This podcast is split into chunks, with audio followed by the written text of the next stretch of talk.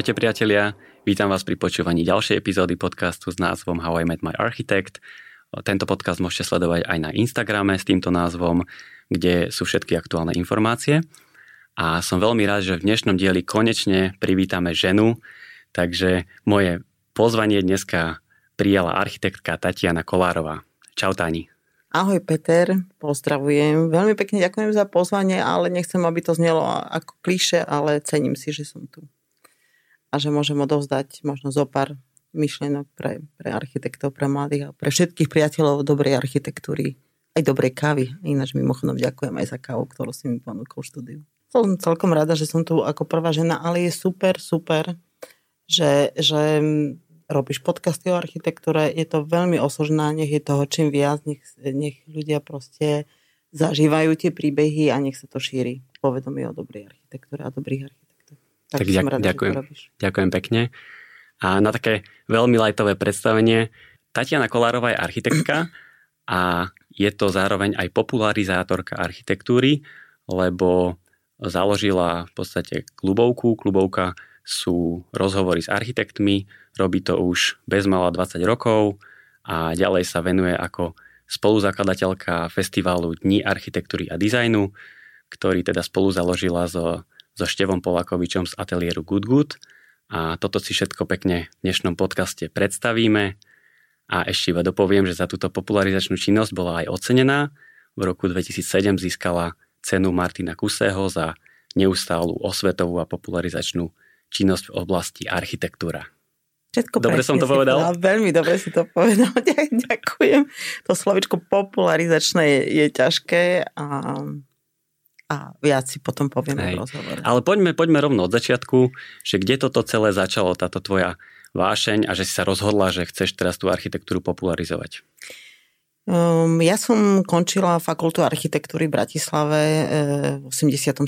roku a bola to doba socializmu a hneď po tomto roku je známe, že všetci, čo končili vysoké školy, akékoľvek školy, museli nastúpiť do zamestnania, čiže neboli tam žiadne dlhé prázdniny ani nejaké rozmýšľanie, čo chcem robiť ďalej, čiže hneď e, e, som v auguste, v júni sme končili fakultu architektúry a v auguste som hneď nastúpila do stavoprojektu v Prešove a, a vedela som, že nechcem ostať v Bratislave. To, buď to meritko bratislavské bolo na mňa veľké, alebo som príliš bola spätá s východom, s lokálnym e, životom. E, stalo sa tak, že som nastúpila do stavu projektu preto, lebo tam bol asi jeden z najmladších e, riaditeľov stavu projektu. Stavu projektov bolo po Slovensku veľa a on vlastne vyzýval ako keby mladých architektov z východu, aby okamžite k nemu nastúpili. Chcel proste vytvoriť veľký mladý tým v stavoprojekte a ja som bola asi presne v tom čase, kedy sa to dialo tak bez váhania mm, som tam nastúpila ako mladá, nezorientovaná, hej, veľmi architektka. Mala som nejaké také, že čo by som asi robila. My sme prišli takí, že mladí, nádejní hej, architekti, aj, aj spolužiaci z fakulty architektúry a púšťali sme sa okamžite do súťaží a chceli sme proste ukázať, že máme to proste také tvorivé v sebe. Hej, tí starší nás hneď trošičku ako skresávali dole ale napriek tomu nám nejaké to nadšenie vlastne ostalo pre tú architektúru. Ostalo tým, čo sa architektúre chceli venovať, tak my sme potom riešili súťaž na pešiu zónu v Humenom. Pešie zóny boli vtedy také veľmi aktuálne súťaže a, a projekty. My sme ju vyhrali a za odmenu sme vlastne organizovala to bulharský spolok architektov, alebo ja, to presne neviem, Stojlov. Bol vtedy riaditeľom vlastne UIA, Medzinárodného spolku architektov, tak sme dostali za odmenu ponuku, či nechceme ísť na medzinárodnú, sa zúčastniť medzinárodnej súťaže Putorem mesto, mesto budúcnosti a malo to byť na lodi plavba po stredozemnom mori. Mali tam byť architekti z rôznych krajín, teda ešte z, z, z kapitalistických, alebo ako to mám povedať, z západných krajín, z východných krajín. E, dostali sme odmenu mm, za, to, za, to, za to prvé miesto. Museli sme si niečo doplatiť, ale okamžite sme proste prijali túto ponuku, že ideme robiť e, proste, že sa chceme toho celého zúčastniť. E, tá plavba spočívala v tom, že počas toho, ako sa plaví loď, vyriešite súťaž, kreslíte rôzne návrhy, je to úplne také, že futuristické to bolo. A vždycky boli zástavky, trojtyžňové, raz v Benátkach, neviem, neviem kde, hej, v Grécku a spoznávate tú krajinu. Že to bolo vtedy akože úplne bum, ale pomedzi to na tej lodi sme museli robiť rôzne akože výstavy, panely alebo čokoľvek, aby ste odprezentovali svoju krajinu, ako sa žije. A vtedy my sme mali panel meter krát meter predpísaný tuto zo Slovenska, že sme vystavili. Na to Švedi prišli, dali si 5 stoličiek a že kto sa k ním ide ostriať k architektom, že toto je proste ich. Ako, hej. Tam sme videli, ako, ako keby uvoľnenejšie žijú tie západné krajiny, ako my sme zviazaní vždycky do nejakých meter krát meter alebo do nejakej šnúročky. Ale zároveň sme videli veľký potenciál napríklad ruských architektov, akí sú to vynikujúci grafici, ako im proste ulietávajú myšlienky, kde oni futuristicky neskutočne rozmýšľajú. Čiže táto plavba tiež po stredozemnom mori vtedy proste ma natoľko, nie že veľmi až ovplyvnila, ale dala mi taký v tých začiatkoch, hej, 88. rok. Navyše ten stavoprojekt ponúkal také, že veľké knižnice, kde sme si ako architekti mohli chodiť do knižnice a vyberať časopisy. Čiže na jednej strane to bol trošku bezstarostný život, že sa o vás projekt postaral. Priniesol vám tu ten projekt zákazku a mohli ste na ňom robiť. Vrhali nás e, všetci títo vedúci oddelení do naozaj veľkých ako keby projektov, kde sme nemali skúsenosti, ale boli tam starší kolegovia. Čiže bolo to zaujímavé obdobie, ale trvalo iba dva roky. Prišiel 89. rok, ten projekt po 89. sa začínal pomaličky vlastne rozpadávať, ale vznikla tam veľmi silná komunita architektov, aj taká ako keby architektonická, ako keby rodina. Hej. Potom sa to celé vlastne po tom 89. rozpadol, všetci architekti poutekali preč, zakladali si vlastné ateliéry s takým nadšením, že bude zo mňa uf, najlepší architekt a bude zo mňa podnikateľ a konečne sloboda a konečne si budem robiť, čo chcem. S tým, že, že si mnohí neuvedomili, že a, tak keď chcem robiť niečo, tak už pomaly musím rozmýšľať o počítači, o priestore, o počítači možno aj nie, o priestore, vlastnom ateliéri platiť za to, hej, o tlačiarni a zrazu nám vlastne ako keby tie ilúzie pomaličky padali, pokiaľ nebol niekto silný individualista, že ten projekt, tú zákazku si musíš pozaňať sám. A musím povedať, že potom vznikol ten nápad, že usporiadať nejaký event, niečo, niečo, ako, a rovno to padlo, že, že klubovka, že poďme sa náspäť stretnúť a porozprávať si architekti, ako ty robíš, ako ty robíš, aj ty máš takú skúsenosť len aby to nebolo iba také, že si dáme pohár vína a si porozprávame, posťažujeme sa, tak, e, tak som to nejako namodelovala z takého nadšenia, však ale zavolajme si tu nejakého človeka, ktorý je proste náš kolega, či z Česka, alebo z Polska, alebo z niekadia, aby nám povedal, akú má on skúsenosť. To znamená, že, že bolo to veľmi dobré obdobie, lebo ešte, ešte jednu vec chcem povedať, že ten Prešov, a musím povedať, že aj Košice žili veľmi takým napodiv architektonickým životom. Jednak tých architektov, tam bolo veľmi veľa, ale už, už vlastne za stavo projektu fungovali kluby architektov. Hej. Aj v Košiciach, aj Prešove. A si pamätám, že som chodila do klubu architektov v Košiciach na hlavnú ulicu a e, bola tam prednáška Imra Makovca. Hej. Bolo to super úplne, že som videla, že Martina Drahovského a ostatných už tam vznikali ako keby také prvé rozhovory medzi architektami a to sa mi, to sa mi veľmi páčilo, lebo naozaj každý bol zmetený, ako sme sa z toho, z toho stavu projektu rozišli.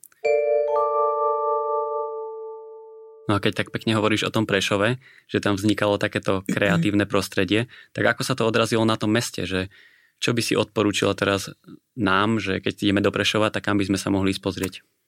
Prešo žil už, už dávnejšie ako keby veľmi prirodzene svojim životom hudobným, divadelným. Je tam veľké, veľké divadlo, uh, ukrajinské, um, tam boli hudobné kapely, tam boli rôzne hudobné kluby, čiže, čiže neviem, čím sa to stalo, je tam Filozofická univerzita, je to také malé, bolo to také, aj to vnímam dodne, že je to také malé um, univerzitné mestečko. A zase Prešov je asi tretie najväčšie mesto na Slovensku. Áno, hovorím to tak ako, že malé mestečko, lebo bolo uchopiteľné ako keby, mm. ale aj to, že tam žili aj Židia, aj Rusini, aj Slováci, ako keby sme z týchto národností proste si každý nechával ten voľný priestor a umožňoval tomu druhému slobodu. A, a vlastne ako keby to multikultúrne prostredie proste nejako som to vnímala, že kde sa pohnem, všade je ako keby prienik, prieseky, ako keby na, na iné umenie. Ale, ale tá architektúra tam bola naozaj silná. Hej? Možno, že to bolo aj hlavným architektom pánom Jesenkom, možno, že to bolo aj tým mladým e, riaditeľom stavoprojektu Václavom Kohomajerom, bolo tam veľa odborníkov. Prešov je známy, že, že Prešove vyrastlo hrozne veľa statikov, ktorí potom emigrovali do, do Ameriky a, a podielali sa na výškových e, stavbách v Amerike. E, dostali sme od stavoprojektu, my ako mladí architekti sme dostávali byty a vlastne v tých byt, bytoch Sodreal, vlastne to boli byty stavoprojektu, čiže žila tam veľmi silná komunita, ako keby boli tam kresličky, e, boli tam stavební inžinieri, statici, architekti a my keď sme sa stretli tak ako susedia na dvore, tak stále ako keby rezonovala architektúra. Akože nám to bolo prírodzené, že sa o tom baviť. Hej? Že, že som bola za to veľmi vďačná za to celé prostredie. No a vieš nám povedať aj nejaké konkrétne miesta, že kam sa môžeme ísť pozrieť kde, z hľadiska nejakého urbanizmu alebo vyslovene architektúry teraz?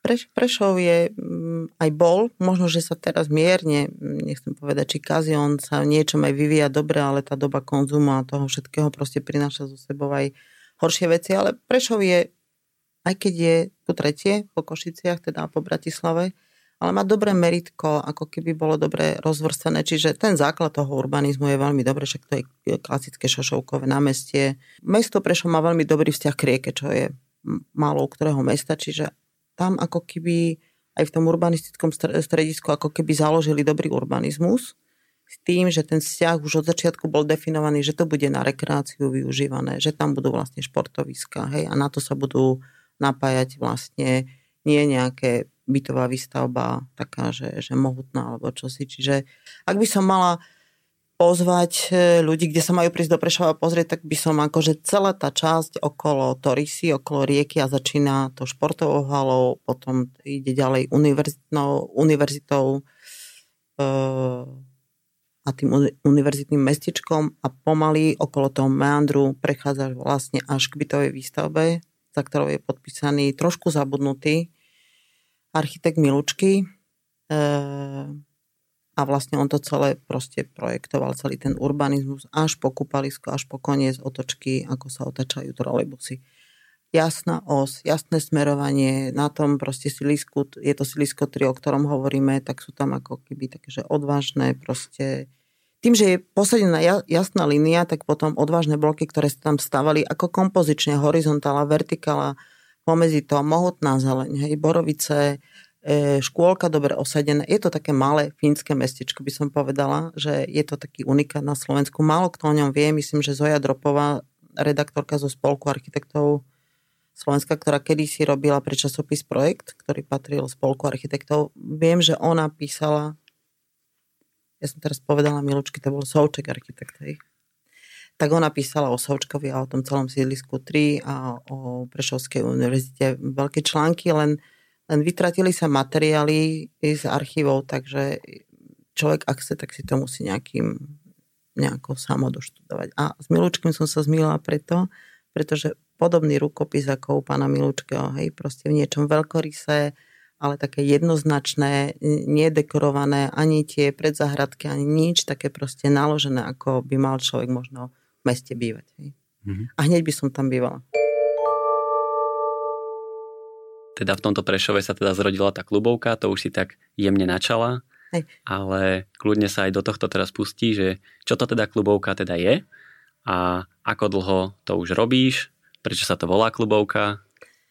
Tak e, to, čo som spomínala, že, že vlastne e, sme začínali prax po stavoprojekte a pomaličky sa to rozbiehalo. Robili sme pre rôznych investorov rôzne stavby menšieho charakteru aj väčšieho charakteru. Došlo nám ale, mm, zúčastňovali sme sa aj rôznych súťaží, aj sme sa spájali ako ateliéri, že nie všetko som robila ja sama s manželom, ale, ale e, ak bola nejaká súťaž medzinárodná, tak sme išli do toho viacerí. Prišlo ale obdobie mm, investorov, ktorí si stavali súkromné bily, domy, to prišlo to obdobie, že ja to nazývam, že tí ľudia, ktorí veľmi rýchlo a ľahko zbohatli a vlastne dozvedeli sa o nás, možno to boli aj také, že priateľské vzťahy, však zase nás tam veľa nebolo. Tak sme začali týmto ľuďom robiť vily a tam možno prišlo to prvé, nechcem povedať, že znechutenie, ale to, že proste obrovitánske a tvrdé zásahy, že nie na okraji mesta, ale my chceme byť blízko centra. Hej, blízko centra by sa mo- mo- mohli stavať mestské vily, až podlažné niekde sa natlačili do toho mesta a potom vlastne je to čistá psychológia s týmito ľuďmi, lebo vy sa ich pýtate, ako chcú žiť, ako rodina a tí ľudia vôbec nevedeli, ako chcú žiť. Oni iba vedeli, že majú toľko korún a sú si za to niečo postaviť. A ten postoj k architektovi bol taký, že ja to teda platím a ty mi to kreslíš a budeš ma počúvať. A toto bolo pre mňa a tam neboli ani presahy do umenia, nič, tam sa všetko hodnotilo iba cez tie financie a ako keby ako keby si ani nevážili architekta, vôbec ako keby o tej profesii. Chceli sa iba pochváliť, že im to kreslí architekt. Hej, to bolo tak. Ja keď som im položila zo pár základných otázok, ako chcú žiť, či budú v kuchyni váriť, alebo sú zvyknutí chodiť vonku na večer, nevedeli mi na takéto otázky zodpovedať. Hej. Čiže, že tí ľudia len išli niekde na dovolenku, nie, niečo videli pekné, priniesli obrázky, že tak toto chceme. A to ma trošičku ubíjalo, tak som si povedala, že dám si na chvíľočku odstávku, aj keď manžel v tom čase vyhrali súťaž na okolité uličky v Košiciach, nie na hlavné námestie, ale na tie aj okružné, tak to bola celkom fajn práca, ale ja som vravela, že ja si musím dať na chvíľočku proste mm, pauzu, lebo, lebo um, baviť sa iba o peniazoch, že je to iba celé o peniazoch a neviem čo, aj keď sa tie domy postavili všetko, ale bolo to také bolo to na mňa také, že tvrdé, že ja sa predsa tu neviem stále baviť iba o peniazoch a že, a že proste najdrahšie a neviem čo, auta, skla. No a proste fakt ako... Nie, tak som si potom povedala, že zamestnanca určite nechcem. Hej, to som, to som vedela. Ako svadobný dar od otca som dostala tonetky stoličky. Hej, že poď si vybrať, ale musí to byť tonet. Tak som sa vybrala. A odtedy som tú značku sledovala tonet, aj celý ten vývoj. Veľmi rada čítam o začiatkoch, kto založil akú značku. A vtedy som si vyčítala Tonet a tam v nejakom časopise, že je kreslo, v ktorom sa usadíš a počúvaš, nie je to ani stolička, nie je to ani tá oddychová pohovka, že už zaspíš.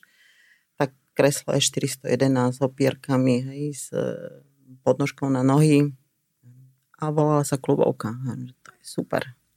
Akože tak viem, že to proste mi pristalo ako, hej, ako táto myšlienka, že to je super, že bude sa to volať klubovka. Nepýtala som sa ani dovolenie, že beriem názov nejakému tonetu klubovka. A potom sme sa stretli architekti niekde v reštaurácii a na servitku sme si začali kresliť logo. Hej, ten názov každý prijal. Čiže bolo to veľmi, musím povedať, spontánne také. Ale takú tú osnovu sme si dali asi, že čo tam chceme v tom klube mať, že kto nám to zaplatí, že sa stretneme. Prvý rok si architekti klubovali klubové karty a nikto nenamietal. Všetci proste sa chceli stretnúť. Čiže to bolo celkom ako keby prirodzený vývoj. Na to mesto, koľko Iba z Prešova, tam... alebo aj z, z Košíc? Alebo z Chodili aj architekti miest. z Košíc, hej, mm-hmm. ale, ale mm, bo asi sme sa pohybovali, sme sa stretávali ako architekti z mm, Prešovského stavoprojektu a z Košického. Čiže tam to išlo úplne spontánne a dobre a vždycky sme si povedali nejakú tému, ja neviem, ako bolo to ale musím povedať, že okrem architektov do klubu ako hosti sme mali aj indického maliara. Je, že sme chceli mať tie presahy už od začiatku a vnímala som napríklad u architektov kolegov, že skončil školu, že som architekt a, a tam som cítila, že niektorí nemajú tie presahy, že buď, buď sa nezaujímal o hudbu, o divadlo alebo niečo, že niektorí boli takí pozerí architekti, že už mu stačilo, že proste niečo nakreslil, tak tým som sa tiež nevedela celkom stotožniť, tak som nechcela kritizovať, tak som povedala, že poďte, je to aj indický maliar, hej, alebo sochárov sme volali, čiže od začiatku bolo také akože už prepojené. Druhú vec, čo sme chceli mať v klube, a to bolo úplne, tiež sme si to nemuseli nadiktovať, že to musí byť prirodzené. Že to nemôže byť školenie, nemôže to byť nejaká prednáška, že to musí byť klub, že každý si niečo povie, porozpráva pri poháriku vinka. A tam niekde vzniklo počase aj to dobrá káva, dobrá architektúra, dobrý dizajn a dobrí ľudia. To som tam vždycky dala na konci, lebo my naozaj sme ako keby chceli ísť za tými novými poznatkami, hej, a, a proste mali sme to radi, že raz za mesiac sa stretneš v klube, hej už naozaj som chcela ako keby volať iných ľudí, viac si na to potrebovala, tak som sa potom rozhodla, že, že vlastne ten formát preniesiem aj do Bratislavy. O tento formát potom prejavila aj Praha, čiže v Bratislave som sa spojila s architektonickým štúdiom dnes Cako Partners, alebo tak. Oni boli fanúšikovia klubovky od začiatku. Čiže mali takéto proste, že dobre, že Tania, poďme do toho, hej, že to je super. Ale zase sme si nepovedali, že ideme popularizovať. Nás to iba proste bavilo sa o tej architektúre baviť a proste mm, prijímať hociaké názory od architektov, aj kritické, aj také. Rada som zažívala debaty architektov na klubovke, ako sa bavili, takže a pozývali sme českú scénu. Musím povedať, že v Prešove na tie časy Maxim Volčovský, Honza Nemeček, dneska sú to všetko už stalice za dizajn na českej scéne, e, ateliér 8000 Prahy, hej, e, myslím, že e, Filip Šlápal, fotograf architektúry, tí boli v Prešove a tá Praha s Prešovom sa zrazu tak nejako prepojili, že my sme im pripravili vždy aj kvalitný program tým, tým hostom. Prenieslo sa to v roku 2004 asi do, do Bratislavy. To obdobie bolo aj namáhavé, lebo som odchádzala od troch detí, od rodiny, aj nočným autobusom do Prahy.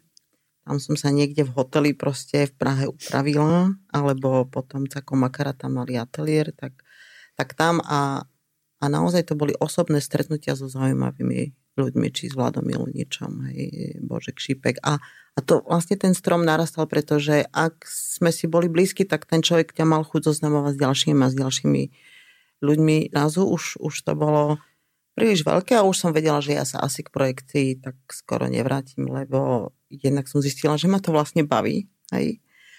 A jednak som sa tešila, že tí ľudia proste chcú prísť na klubovku, že to nebolo také nejaké doprosovanie. Prídeš tých akcií ešte musím povedať, alebo podujatie o architektúre možno vôbec neboli žiadne. Bol tu iba spolok architektov, robil výstavy. Komora vtedy, neviem, to sa tak začínali formovať aj súťaž Cezar.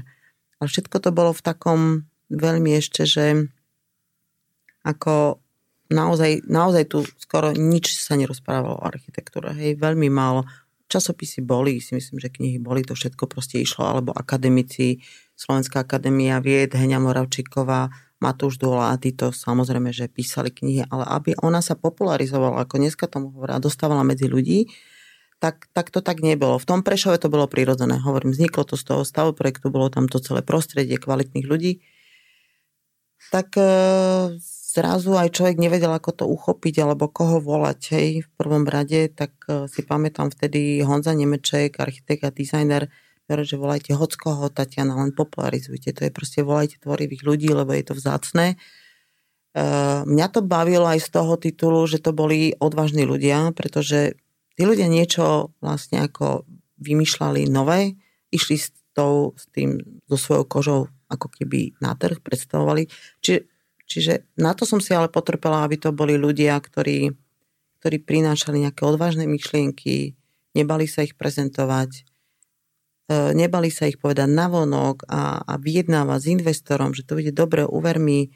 A, a proste to ma asi na tých ľudí fascinovalo a v konečnom dôsledku, keď prišli na, na klubovku ako takú do Bratislavy a boli hostiami, boli to veľmi skromní ľudia a boli úplne, nie že skromní, to, to tiež by som nepovedal, že skromní, ale boli normálni ľudia. Je? Čiže vedeli sa s vami baviť o tom, čo je Bratislava, čo je Prešov, pýtali sa na veľa vecí, odovzdávali vám svoje aj iné myšlienky, ale videli, videla som, že oni ako keby nedbali na tie predsudky, ktoré sa tradovali niekde, ale proste posúvali veci, veci dopredu. A to musím povedať, že to ma fascinovalo a uvádzalo do nejakého nového sveta.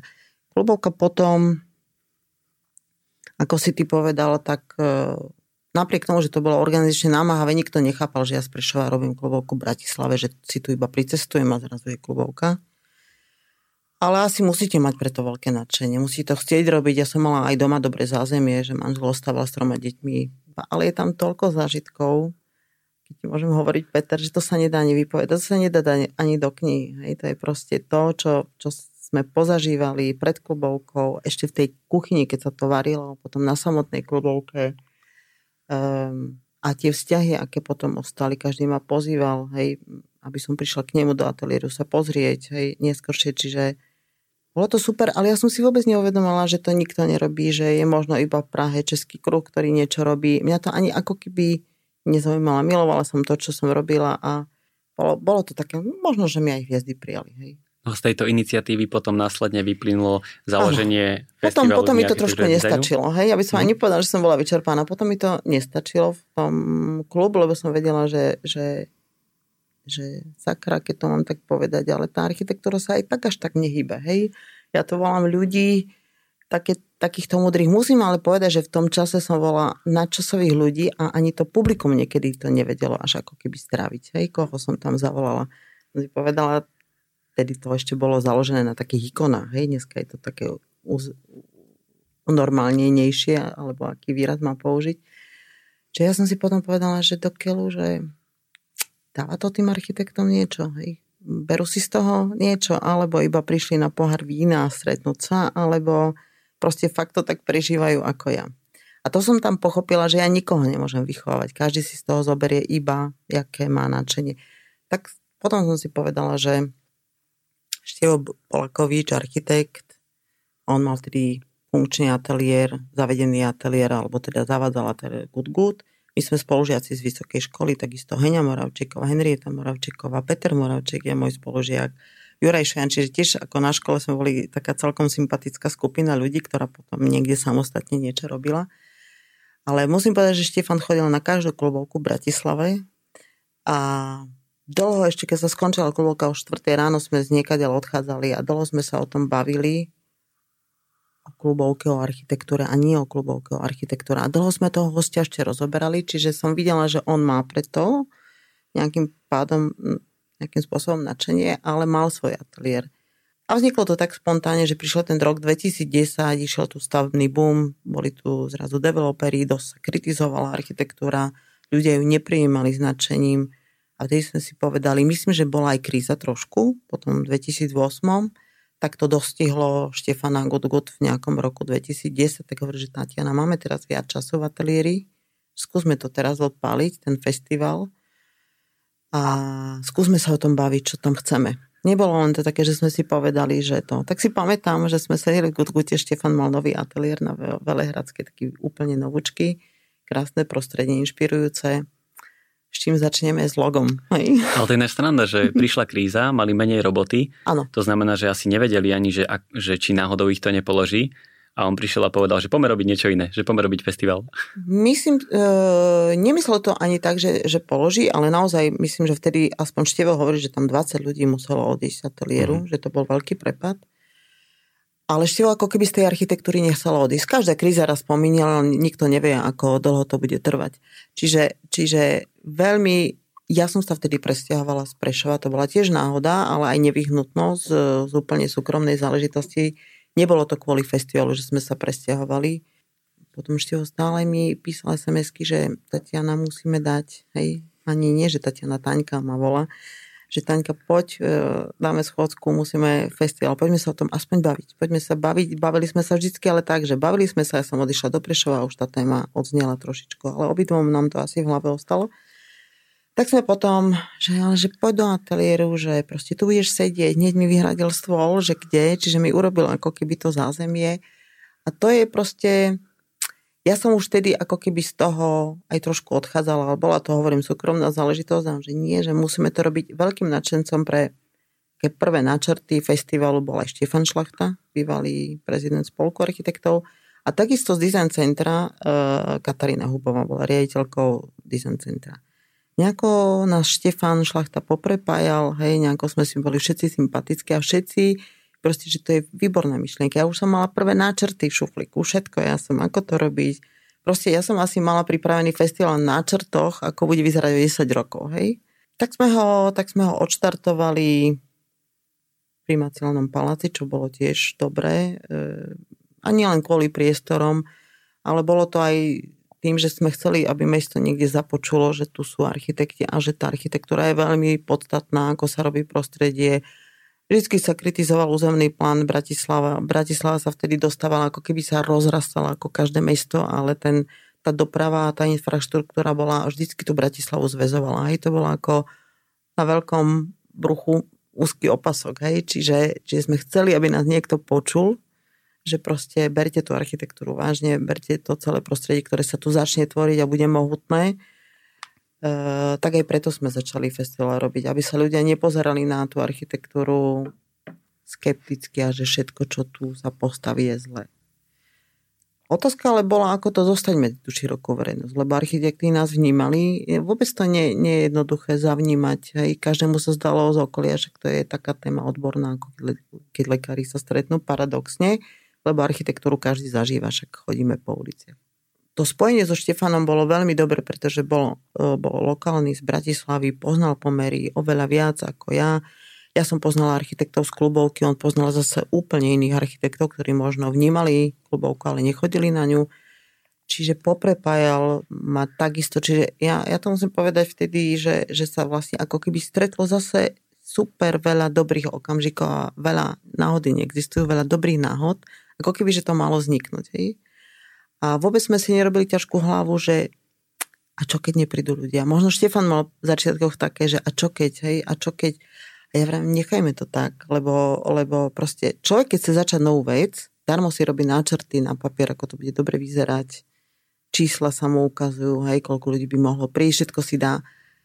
Človek, kým to proste neodskúša, musí vždycky jednu vec odskúšať a potom ju zhodnotiť. Je to úplne prirodzené, nemáš sa ani za čo hambiť, proste máš to vec vyskúšať, zhodnotiť si ju a povedať, tu som, toto bolo dobré, v tom budem pokračovať, toto veľmi nevyšlo, tu sa budem snažiť to upravovať, ale nedať si hneď blok, že mm, nevidie to. My sme akurát so Štefanom preberali, urobme festival meritkovo taký, aby to ustalo tu Bratislavu. Nie je veľká tá Bratislava, nie je veľké to Slovensko. Nerobme zrazu nejaké medzinárodné, neviem aké festivaly, aj keď hosti sme mali medzinárodných.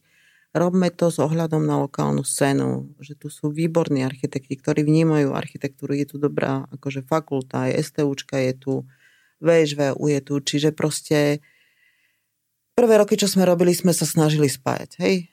A veľmi pracne sme si, oproti klubovke Prešove, veľmi pracne sme si získavali ako keby fanúšikov, lebo čo to je, bolo aj veľa kritiky, možno aj od neprajníkov alebo od koho si. A my sme tomu tak akože odolávali a vždycky Štefan hovoril, len si robme Táňa najlepší festival, ako vieme ho najlepšie urobiť. Hej? E, tak aj preto sme si dali názov Dni architektúry a dizajnu, lebo od začiatku sme vnímali, že jednak to mesto je meritkovo, že tu nie je toľko dizajnu ešte a to, že je to dobre prepojiť. Jednak sme stále chceli, aby sa neoddeloval veľmi dizajn od architektúry, aby to bola ako keby taká, aby to architekti nevnímali, lebo dizajn môže prejsť niekedy do dekoratérstva, čo je, čo je veľmi zlé. Hej, že zrazu niečo, čiže proste architekt by nemal Nikdy sme nemali problém poukazovať na dobré veci, ktoré sa tu dejú, či povedzme, hej, dobré ateliéry propagovať slovenské, to sme vždy chceli, preto števa potom napadlo, však e,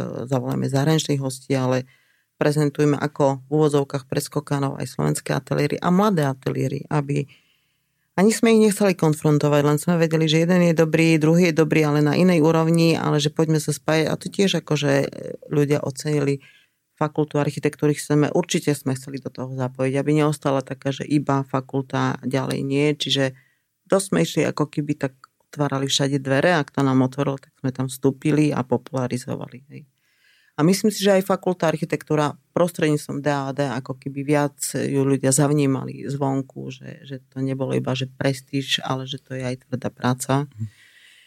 No, tak sme prinašali rôzne témy a mm, podľa mňa bolo od roku 2010, to bolo zase jedno pre mňa super obdobie, hej, zase niečo nové, ja veľmi rada vstupujem do nových vecí, ale nielen s takým, že idem do novej veci, ja som už potom ten človek, ktorý proste zoberie na seba aj tú zodpovednosť, že keď sa raz do niečoho pustím a vymyslím si niečo, dám tam veľa energie, tak to nemôže proste po dvoch, troch rokoch, akože môže sa to stať, ale máte snahu proste mám snahu to proste dobaviť. A musím povedať, že my sme si so Števom tak akože išli ja som niečo povedala, on, ja, on, ako keby sme si vo viacerých veciach rozumeli. A vo veciach, ktorých sme si nerozumeli, sme, si, sme sa snažili si rozdebatovať.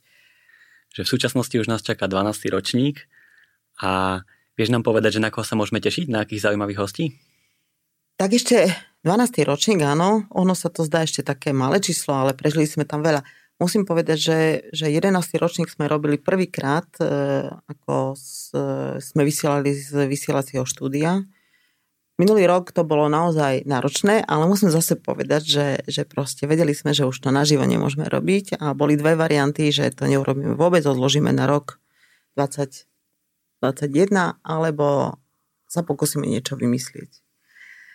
A tým, že, že sme rozmýšľali a, ja mám pri sebe aj svoje deti, ktoré vždycky, keď zistia, že hm, toto už nie, toto už je trošku vážne, tak poďme mamke pomáhať. Hej. Tak akože však to urobme tak, tak, uh, tak sme si povedali, že urobíme to z vysielacieho štúdia. Mali sme, máme výborných technikov okolo seba, ktorí nám vždy zabezpečujú techniku na festival. Tí nám ukázali, že zriadili vysielacie štúdio. A nakombinovali sme v priebehu krátkeho času celý program, aj výstavy, aj všetko do, do štúdia. Uh, um, pozývali sme hosti našich, čiže to štúdiové vysielanie bolo, že to bola kombinácia živých vstupov, našich slovenských architektov, uh, zahraniční sa buď pripájali, alebo boli na, naživo. Dali sme diskusie na aktuálne témy, ikonické stavby v Bratislave, čo s nimi, či burať, neburať, to tiež bolo.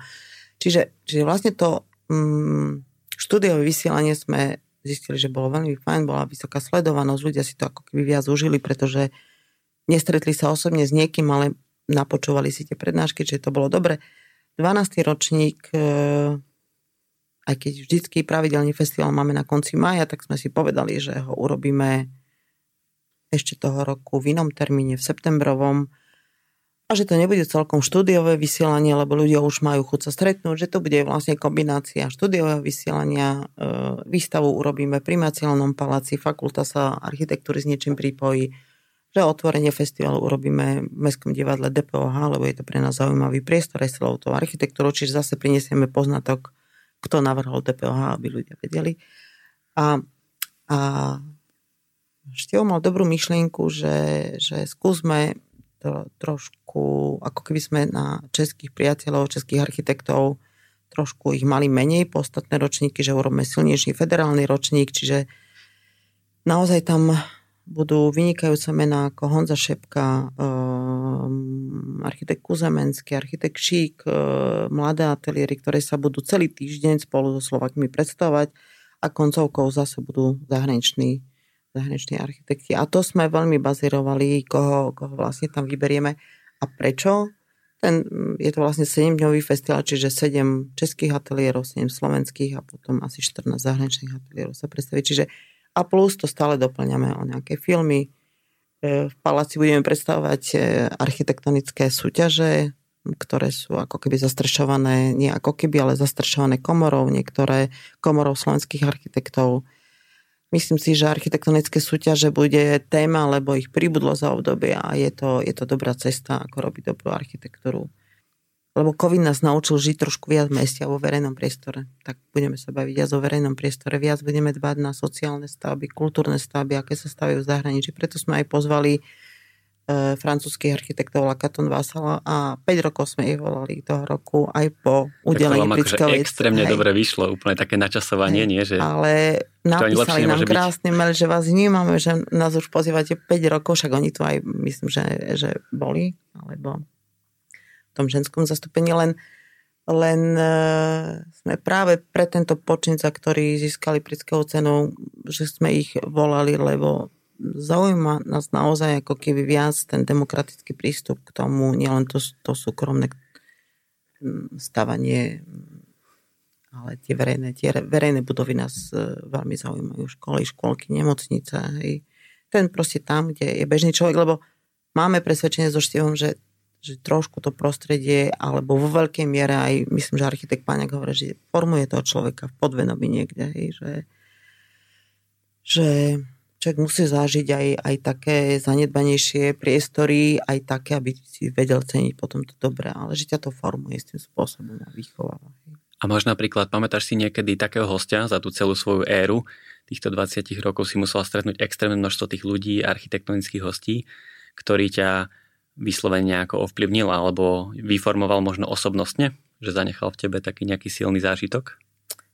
Musím povedať, že tak um, Konkrétne asi, asi nie, lebo všetko to boli veľmi, veľmi kvalitní ľudia a tú otázku si mi ty ešte pred e, nahrávaním toho rozhovoru som ju tam mala a som nad tým rozmýšľala, som zalistovala aj knihe klubovka. A tak keď listuješ všetko kvalitní, tvoriví ľudia. Čiže myslím, že všetci ťa v tom konečnom ovplyvnia, ale nemôžem povedať, že jeden nejako nejako výrazne, že tam bolo tak e, cítiť to, to ich zanietenie a to nadšenie pre tú architektúru, ale aj také normálne, takéto ľudské, hej, ktoré ja si veľmi vážim. A vážim a, a mám v pozornosti a vážim si aj človeka, ktorý je tvrdý individualista, niečo robí, je to proste jeho vec, ale všetci tí ľudia boli ako keby, že chcú ako keby vytvárať dobré prostredie pre ľudí a to bolo menovateľi skoro u, u všetkých hostí. To, ako kto urobil tú pre, prednášku. Niekto predsa od architekta nemôže očakávať, že je to herec a urobí nejaké divadlo na podiu, ale sú to, sú to naozaj ľudia, ktorí chodia zo zahraničia, ktorí vyučujú na ETH v Cúrichu, na Politechnickej Miláne, alebo kde sú to skúsení ľudia, ktorí dávajú prednášky, čiže už majú vedia, čo povedať, ako, ako povedať. Takže nemôžem povedať, ale môžem povedať, že som bola prítomn, rada v prítomnosti pána architekta Kušníra. Um, prítomnosti teraz naposledy v Prešove architekta Paňaka, excelentná takisto prednáška. Uh, to, to práve to striedanie, tá pestrosť tých hostí, kto čím sa zaoberá a že ti povie tú svoju myšlienku, ako rozmýšľa a ty ho počúvaš, tak to je, to je ako keby, že mám zimom riavky z každého hostia. Hej. Mám rada vlastne, ak sa prezentujú mladé ateliéry, a vnášajú do toho úplne nové prístupy. Neviem, ale mám rada aj tú takú skúsenosť u tých starších architektov alebo starších tvorcov, starších pánov, musím povedať, ako pán Cipar, hej, ktorý proste aj o jednom logu a o grafike rozpráva tak. Po jeho prednáške som mala pocit, že som bola na nejakom vynikajúcom koncerte. Krásne naukladané myšlienky, tá príprava, ten papierik, ktorý si držal, odkazy možno pre, pre poslancov, pre politikov, pre kdehokoľvek, ale zase vnieslo do toho vtip, to, to proste milujem takéto veci, takže... Tu iba na krátke dopovedanie, tak Miroslav Cipár navrhol logo na Slovensk- logo Slovenskej národnej galerie. A tam myslím, že použil taký vtip, že však je to jednoduché. Tu čiarka, tam čiarka, tu iba nedokončíte a logo je hotové. Hej? Lebo viacerí si myslia, že je to tak, že čo to je urobiť jedno logo, ale v tom jednom logu to je proste ako keď navrhujete architektúru, že tam, tam je proste na to, aby to vyzeralo jednoducho, musíte mať Áno, však tie najjednoduchšie hej. veci trvajú vždy najdlhšie. Nie, tak a niečo, niečo prežité, odžité. Hej. Je až ľúto, že, že proste by som, ale menovala by som tu naozaj dlhý zoznam, aj keď sa ma pýtajú, koľko hostí už bolo, ja už som to aj prestala počítať, 120, 150, to nie je podstatné. Podstatné je, či si z toho niekto niečo odniesol. A viem, že aj keď som niekedy bola taká skeptická, že asi dáva to niekomu niečo, hej, ale potom, keď počúvam kde koho, mm, mm, Čilius Kočeka, jeho libling bol Marcio Kogan a možno na jeho, na jeho prianie sme si urobili Kogana, že sme tu zavolali z Brazílie. Počasie som zistila v tých rozhovoroch, že áno, Tania, boli sme na tej klubovke, na to si spomíname, na tom festivale, tedy bol Irma Boom, bola host a proste to sa mi páčilo. Druhá vec, čo sa mi páčila na festivale, že ešte dával veľký priestor mladým architektom, lokálnym. To sa mi ako nesmierne páčilo, že ja som skôr išla po tých ako keby ikonických menách zo zahraničia alebo zo Slovenska a on išiel, nie, mladá generácia a veľmi, veľmi tam bazíroval, veľmi proste jeho to obohacovalo, ale naozaj on začal učiť vyučovanie na fakulte architektúry, že, že proste a málo u ktorého architekta som zažila, že, že, že dajme priestor, posúvajme Tatiana tých mladých musíme im proste odovzdať, hej, že také, že mu, musia raz robiť kvalitne a dobre, ale musíme ich inšpirovať, čiže to, to bolo také, že ešte o to vždycky razil túto cestu. Hej. A tam som okamžite mu pritakala, že áno, že to je super. Akože. A máš napríklad takú vedomosť, že teraz keď poznáš už tých architektov z celého sveta, ktorí tu vlastne boli, že či vašim festivalom sa inšpiroval niekto v zahraničí, lebo vy ho vy so Števom ste takí veľmi uvoľnení ľudia a celý ten festival je taký veľmi ľudský, vôbec nie až tak ultra oficiálny a všetci, ako hovoríš, sa tam cítia vlastne veľmi príjemne a že či toto ich veľmi oslovilo, že možno niekde v nejakej inej krajine by chceli robiť niečo podobné a že či to aj naozaj zrealizovali.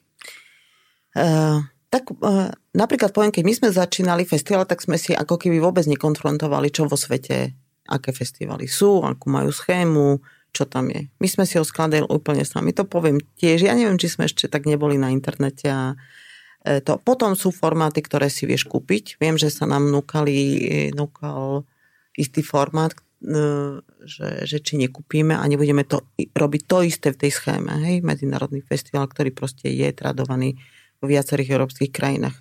To sme tiež ako odmietli. My sme povedali, že my proste máme predstavu, čo tu chceme robiť, chceme to robiť svojské. Aj by nás to nebavilo robiť iba tak schematicky, hmm. proste ako to robia tam, tam. A čo to bolo, nejaká peča kuča alebo TEDx? Myslím, že to bolo Architecture Week.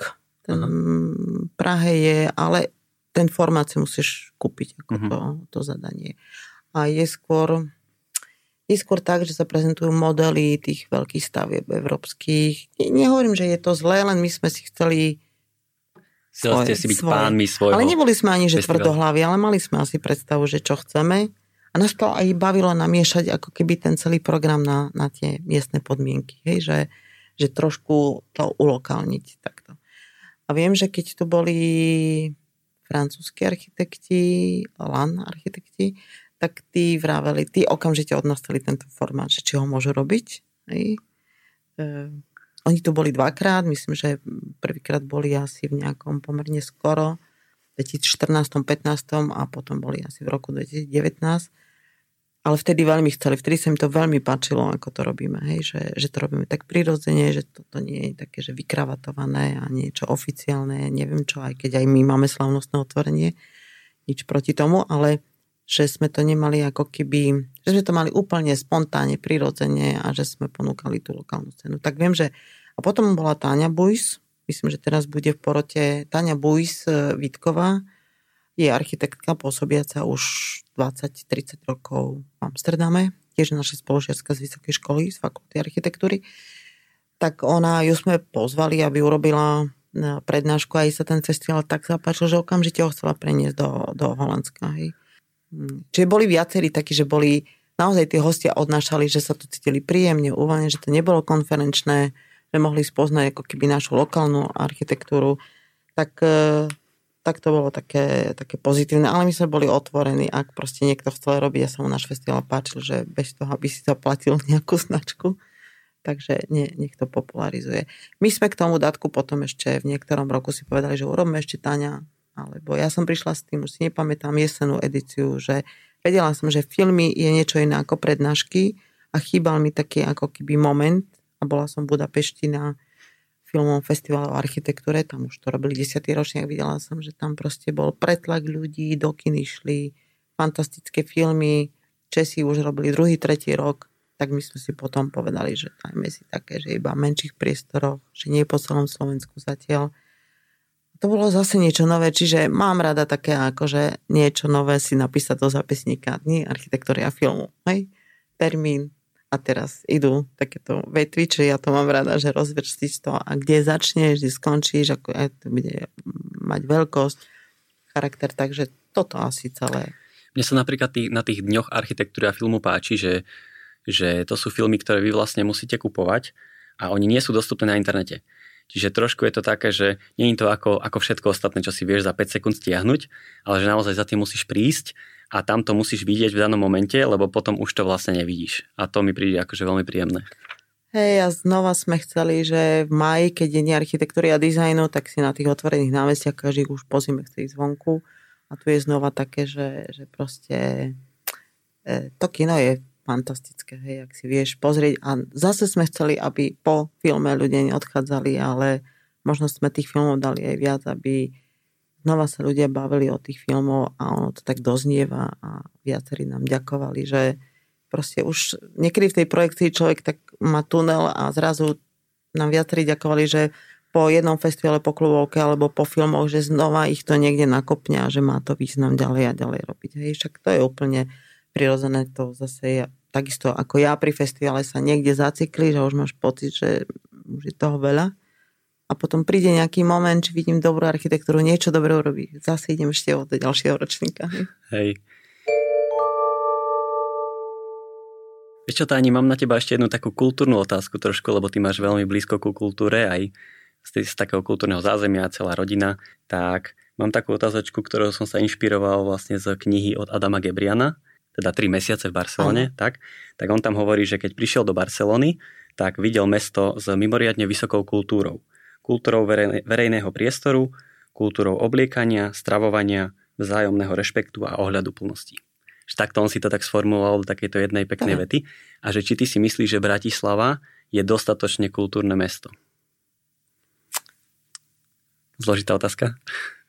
Hmm, rozmýšľam, že či je to len o meste.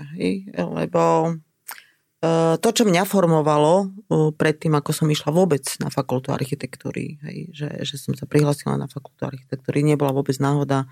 Vedela som, že chcem robiť niekde s nejakou estetikou a páčilo sa mi aj to povolanie. Ale predtým, hovorím, že to celé ešte kultúrne zazemie, že neviem to presne pomenovať, či je to len mesto, lebo ja som mala to šťastie, že som vyrastala v rodine a už som to viackrát hovorila, že chodila som na balet, e, na klavír, e, na, do spevackého zboru, zúčastňovala som sa rôznych súťaží spevu, neviem čo, ale nikdy to nebolo od rodičov so zámerom, že musím byť dobrá baletka, pianistka, že raz tam mám skončiť. Proste chceli, aby som, ako keby musela som chodiť do knižnice, čiže proste mali sme doma knihy, ale vždycky ako preukaz do knižnice vymení každý mesiac, to bolo proste, čiže Niekde mi to tak, ako mi to rodičia tak podsúvali, tak príjemným, nenásilným spôsobom, že mi to ostalo. A potom vlastne, keď, keď sa vrátime do kultúry toho mesta, tak preto hovorím, že to nie je len o meste, aj keď mesto ťa formuje istým spôsobom.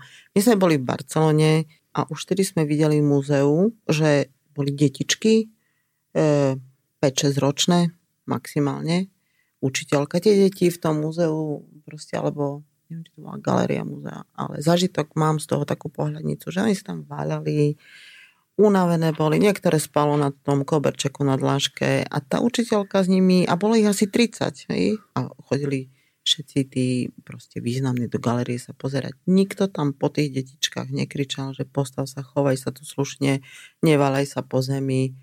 Tá učiteľka proste zase ich naviedla, ukázala im, myslím, že to bolo Salvador Dali, pohľadnica, proste, hej, a teraz, že čo vidíte na tejto pohľadnici a, a tie detičky aj proste ako bolo horúco tam a jeden hovoril, že vidí to, druhý to.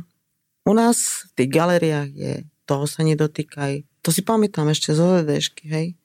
Tu chodte touto uličkou, ničoho sa nedotkni. Bože chráň, obrazu sa dotknúť a tá učiteľka tam, a si myslím, že ak sa to tým deťom podsúva od toho malého veku, že oni prirodzene žijú vlastne aj s tou architektúrou, aj s tými, darmo tu budeme mať nejakú peknú architektúru alebo mesto, keď my to nebudeme vnímať. Že nie sme tak učení od malička, že čo to pre nás znamená.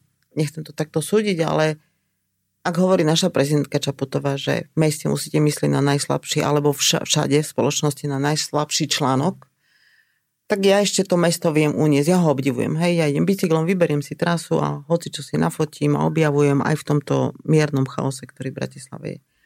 Ale keď sa pozerám z pohľadu cyklistu, z pohľadu povedzme imobilného vozičkára alebo človeka s bielou paličkou nevidiaceho, tak z pohľadu tohto najslabšieho článku si myslím, že to nie je celkom proste mesto a až tak aj pre psíčkarov, aj pre všetkých týchto, lebo rýchla premávka aut, taká nejaká nesúrodosť, ale vieme, v čom to je územný plán, územný plán a ešte raz územný plán a tam sa to celé začína, tak ako som hovorila o Prešove. Ak sa raz niečo dobre postaví, teda tak akože urobí v územnom pláne a sa to bude už iba nasledovať a korigovať, tak to vzniknú dobré plochy pre obyvateľov, lebo bolo tu veľa parkovisk tej Bratislave. Hej tak ale keď ty máš toto nastavenie svoje osobné, že si ochotná objavovať a chceš objavovať, tak si podľa mňa vždy v takom veľkom meste niečo nájdeš.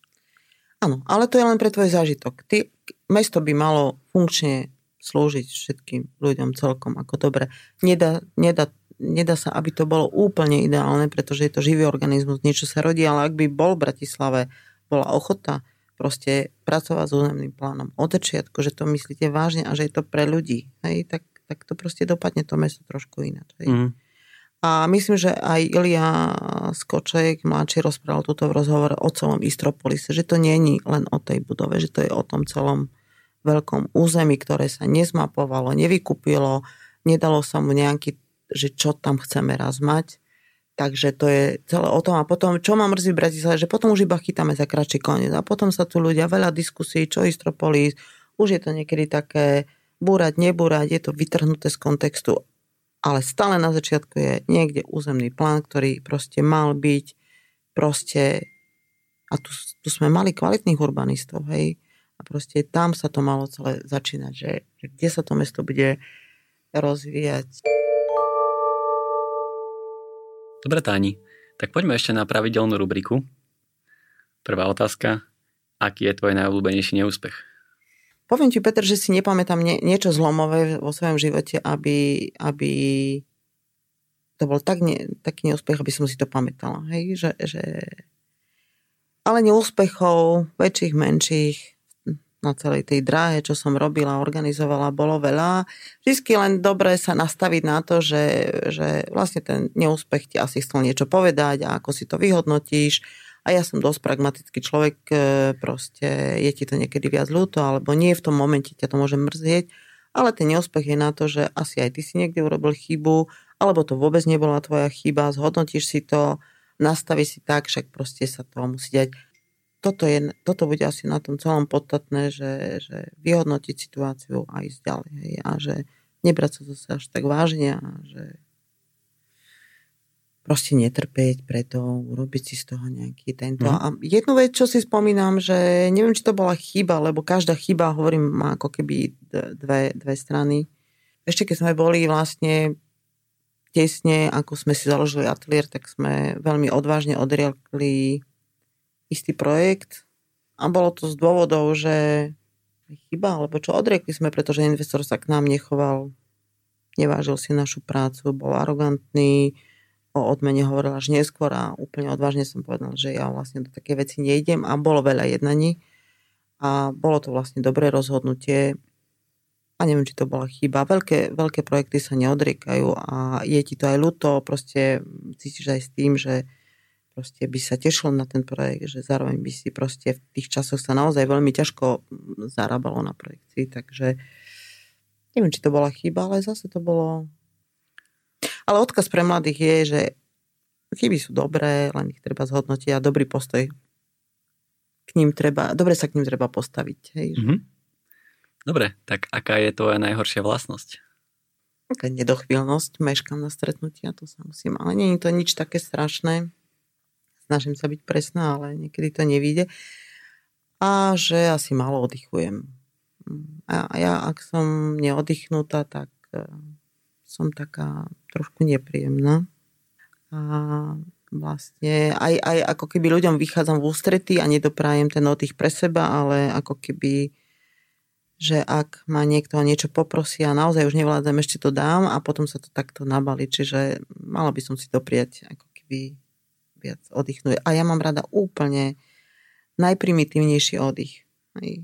Ležať niekde pri vode, vôbec to nemusí byť more, ja vôbec nemám také nároky. Dobrá kniha. Zavarať napríklad obyčajný džem, hej. E, mám rada proste zavarať uhorky, ako tak, tak si užiť tak, tak úplne ob, najobyčajnejšie, hej, či leto, alebo nejaké mm-hmm. prázdniny, tak to mám rada. Dobre, tak sa, teraz sa poď trošku pochváliť, že aká je tvoja najlepšia vlastnosť. Hmm. Najlepšia vlastnosť je asi, že hmm, najlepšia. Taká, medzi také tie dobré vlastnosti patrí to, že, že mám na niektoré veci odvahu. To by som si tiež tak ako prijala, že ja sa mnohých situáciách a veci nebojím. Stále si myslím, že všetko si vieš vykomunikovať. Sú situácie zdravotné také, kedy aj to už, to, to nehovorím, že je vážnejšie, ale už to veľmi neovplyvníš ale také situácie, stále mi otec hovoril, situáciu, ktorú máš vo svojich rukách a vieš poriešiť, to nie je problém, hej, to poriešiť. Takže asi také, že nevysnívam si niečo, to si myslím, že viem, mám taký ako balans medzi tým pragmatickým a vysnívaným. Tak za to som veľmi vďačná vo svojom živote, že to tak mám.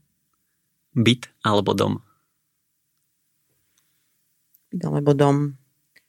Mm, mám veľmi rada, mám bývanie mestského charakteru byte, ale paradoxne sa dneska budem stiahovať do domu. Aj vyrastala som v dome.